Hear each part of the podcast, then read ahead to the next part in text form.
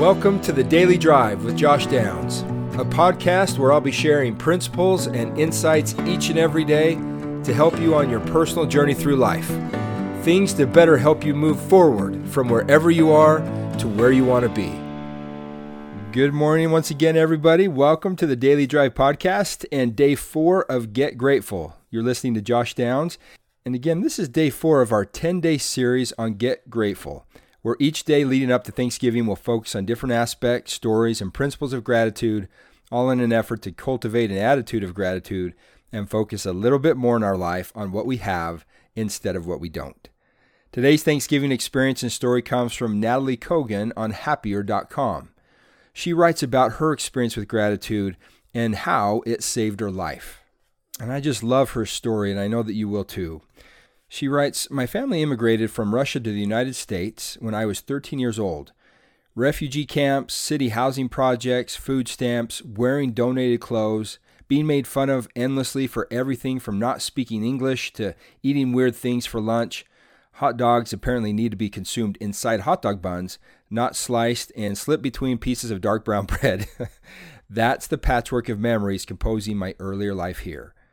While we were almost entirely dependent on the kindness of strangers during that time, the stress and trauma we felt obliterated any notion of gratitude. When you're just trying to survive, thankfulness seems like a luxury, not a coping strategy. For me, surviving the pain of that experience was all about coping, and my coping strategy was later focused on one goal becoming happy, really happy. It was an immigrant's dream, the American dream achieve a lot of things, be successful, make a lot of money, move on, and move up.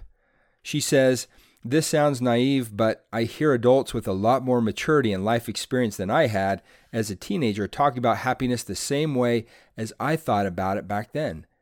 Being happy was conditional, situational. It would come after success, achievement, money, status, a certain home, a certain job. While research shows we've reversed the order of things completely. Small things and moments generate more satisfaction and happiness than large ones. But I didn't know that then, and this is why I'm grateful that I only wasted 15 years chasing my big happy and not more. She continues One of the many things I learned while chasing the big happy was that even though a lot of satisfaction and pride comes with achievement, happiness does not. In fact, the chase of this idealized, non existent state of happiness left me depressed and exhausted. Luckily, it also left me hungry to find answers and inspired me to turn to science to see if I could find another way to happiness. The answer I found in every article and book and research paper that I read was this practice gratitude. And I can second that. That has been the answer that I have come across more than anything else as well. She says, I have a confession. Practicing gratitude as a way to find inner peace, contentment, and lasting happiness seemed ridiculous to me. it was too simplistic, too cliche. I wanted to dismiss it, but I couldn't. I needed help. So I decided to follow the research and see where it led me. For a few months, I would practice gratitude intentionally and regularly However, I was sure it wouldn't work and certain that my experiment would allow me to feel justified in dismissing it at the solution it was purported to be. My first step was to write down three good things about my day. For those that have been listening for a while to my podcast, does that sound familiar? I even wrote a poem about it titled, I think, One, Two, and Three. She said, I did it every day, even on days when this was a struggle.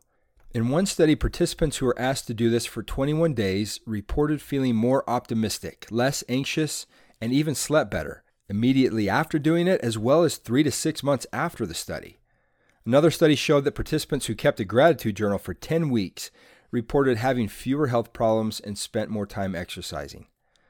My second step was making a rule to say thank you at least once a day. I wasn't a rude person, just always in a hurry.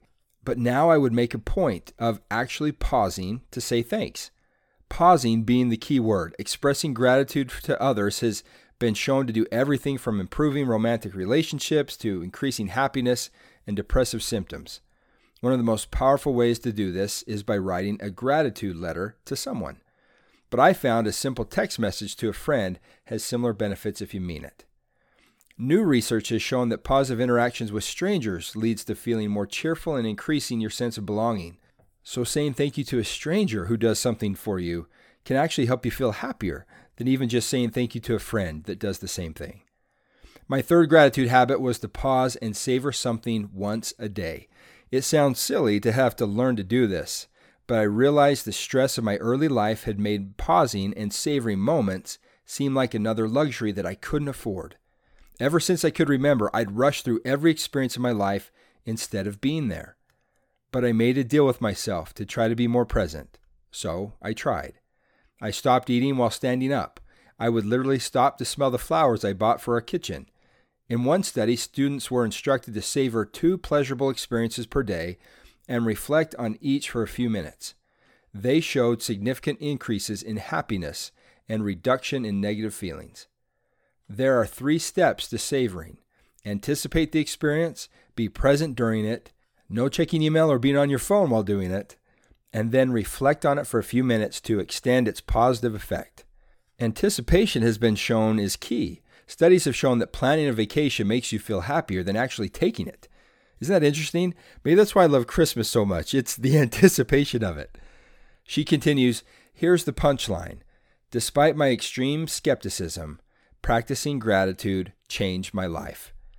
It didn't turn me into some happy go lucky person I was never meant to be or frankly wanted to be, but I developed a fundamentally different way of thinking and moving through life, one in which I stopped taking for granted all the tiny good moments that were already a part of it. I stopped looking for happiness out there and learned to find it right here.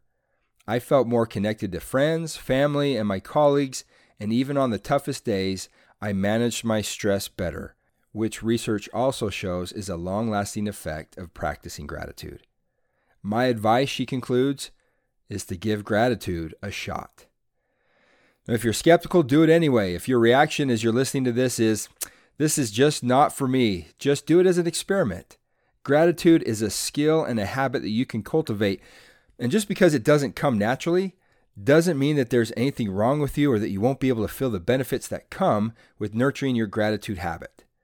I love her story, especially coming from so little, yet becoming appreciative of so much. I think we often miss the power of gratitude because of how simple it is. But remember, as one prophet in scriptures taught, it's by the small and simple things that great things are brought to pass. Maybe by writing down three things every day you're grateful for, saying thank you once a day, and being present and savoring something just once a day can really help you find the happiness that you're looking for, and maybe have been looking for for a while now. Maybe it's been with you all along, and gratitude will just help you to see it more clearly. One of my favorite biblical stories is when the children of Israel were poisoned by serpents on their journey towards the promised land, and Moses was told to fasten a brazen serpent on a pole and put it in the middle of the camp and all those that were sick, all they had to do was look at it and they would live. They would be healed. They would be made whole. But because of the easiness of the way, many refused to look and died. How is that? The answer for not feeling better in their life was right there. All they had to do was look. Well, gratitude has the power to heal more than we think. Although only one leper returned to Christ to express his gratitude to him, it was this one leper that, as Christ told him, was healed on the outside and in, because the Savior told him that his faith had made him whole, not just again on the outside, but on the inside as well. By returning to give thanks, he was healed of things that he didn't even know he needed to be healed of. And that's because gratitude is an expression of faith. It's a way of looking to God and living because we're learning to love the life that we're living. When gratitude becomes the center focus of our life, then whatever else may be ailing us, the sicknesses of want and greed and entitlement that have poisoned so many can be healed, and we can find the joy in life that has always been there instead of trying to chase some big happy that will forever elude us. So, my invitation for you today is to try the simpleness of gratitude in your own life by simply practicing it through writing down three things each day that you're grateful for, making a point to pause and tell someone thank you, and being present in and savoring at least one moment each day. Anticipate it, be present in it, and then reflect on it. You'll find that as you do, the healing, the helping, the happiness power that was available all along, if we just look to it, can be yours. God has given us so much. Every single day is a gift, and we could spend it wishing for something more or enjoy it for what it is and for what we have. Well, thanks for listening today. I have a feeling many of you have thought about starting these simple gratitude practices, but maybe because you've been busy or they just seem too easy to make a difference, you haven't yet. Well, don't let another day go by without taking a few minutes each day to do these three simple things. Writing down three things you're grateful for from during the day, consciously telling someone thank you, and being present in one moment during the day. Your future self will thank your present self one day for it. And as a reminder, if you'd like to, to do something simple to practice gratitude, find my fundraiser on Facebook under Josh Downs or Give Thanks for Gas and buy a pie for $5 that will be given to a random stranger working at a gas station away from their family and friends on Thanksgiving so that you can be with yours.